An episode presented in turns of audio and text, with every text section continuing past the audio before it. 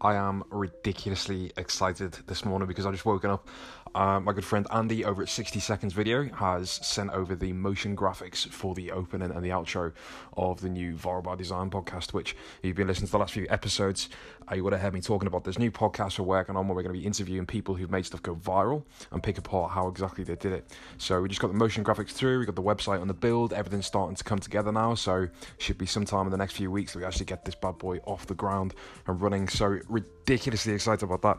However, this morning, I wanted to talk about starting a business, and this is a question I've been asked a number of times. Or, in fact, no, it's not really a question as much as people, when they come to start a business or they come to have an idea about starting a business, one of the big blockers in their way, the roadblocks, is that they have a job, a full time job or a part time job, and they immediately switch off the opportunity because they think that this job's going to get in the way. They're not possibly going to have the time. And this really could not be further from the truth for two reasons. First of all, if you're working in a full time job right now, then you've got a massive advantage over the majority of people who've quit their jobs to run their startups. Myself included, back a few a few years ago when I when I kind of took the dive and started my own businesses w- without any knowledge whatsoever, and and um, got a really good job with a really good salary completely off to start my own business.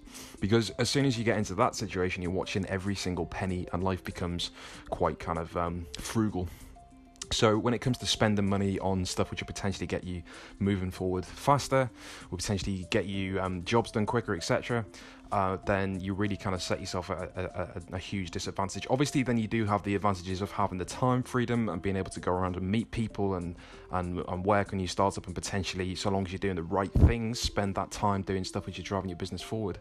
But then this comes on to kind of the, the, the flip side of this coin is that I can demonstrate this better actually with the story of a CEO. A CEO that you, if you don't know the name, you'll know and you will have probably bought from this guy more than likely statistically. Jeff Bezos is the founder of Amazon and he's particularly well known for not working ridiculous hours, you know, at least not now, maybe he did back in the in the early days, but he doesn't work crazy hours. He spends a lot of time with his family. He does his own dishes. He, you know, this doesn't sound like the kind of the idea that you might have of somebody who runs the high, one of the highest turnover businesses on the planet, huge behemoth that is Amazon. So what this illustrates is that somebody like Jeff Bezos and you know most of the people who are successful to this degree have understood the power of leverage and this is you know removing yourself from your business and removing yourself from the minutia tasks which take a lot of your time and potentially uh, well in fact I say potentially but definitely a lot of your mental energy and, and your physical energy as well depending on your business so, if you can remove yourself from this and if you can get other people to do this work on your behalf and concentrate on the higher leverage tasks, that means the things that you will have more power for your business. So, really high impact decisions, really high impact jobs. For example, maybe contacting people, um, other business people, or other partners that would drive your business forward, or um, making strategic moves with your business, contacting specific suppliers, etc., rather than being on the shop floor, for example, if you're running a physical product then if you start to get this leverage, then your business will grow a hell of a lot faster. So then how do we reconcile the two? Because you're probably not in the same financial situation as Jeff Bezos right now, but you can still use the same methods and principles in your own business on a kind of completely different level. So this really came to mind because, you know, over the last few weeks I've been setting up this new podcast, Viral by Design, which is in and of itself a business. So to set this up smartly, and this is kind of learnings over the last few years of my own kind of business journey, to set this up smartly, I've been using almost exclusively. It's been very, very low touch for me. You know, I've come up with the high concept thing, the the idea of who I'm going to speak to, what the brand's going to be about, and obviously the principles that underlie it. But in terms of the really time-consuming minutia of setting up a website, in terms of um, creating uh, audio end cards, visual end cards, motion graphics, all these things which are going to be look really sexy and be on the front end and and and actually sort of be the visual representation of of the product which I could I could do for sure, but I'd never do anywhere near as good a job as if I'd outsourced it to other people using the resources which are readily available to anybody and everybody at a ridiculously reasonable rate right now.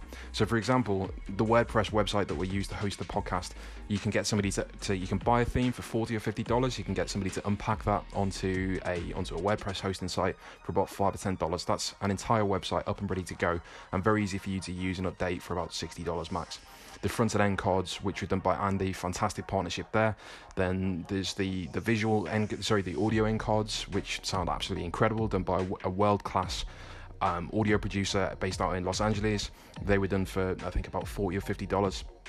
So this really isn't mega books considering this is all one-time setup fees.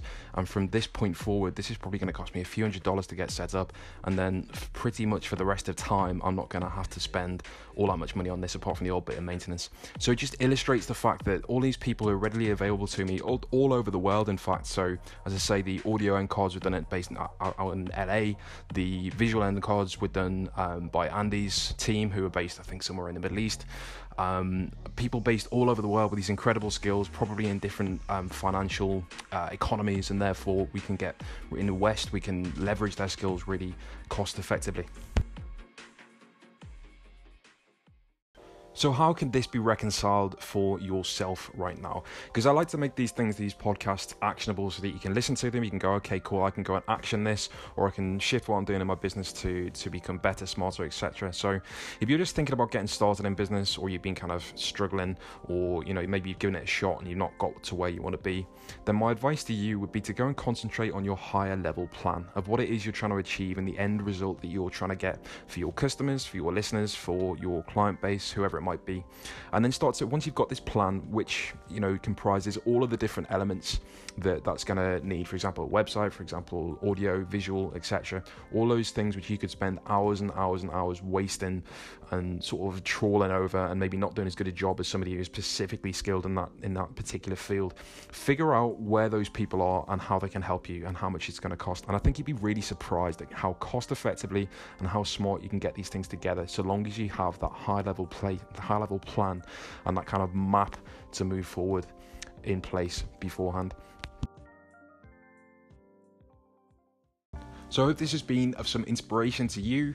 If you're just thinking about getting started, maybe it's giving you that kick to actually bite the bullet and get going. And if you're already in business, hopefully it's giving you a bit of inspiration to create some slack in your own business and be more respectful of yourself and your own time and to leverage other people's skills to drive your business forward. If you find this useful, please do carry on listening. I'm going to be sharing more musings from my noggin as to setting up this this business as I'm doing from scratch, Viral by Design, and other general marketing stuff as we go along. So it's really enjoyable sharing this with you. Hope you're enjoying it as much as I am making them. Speak soon.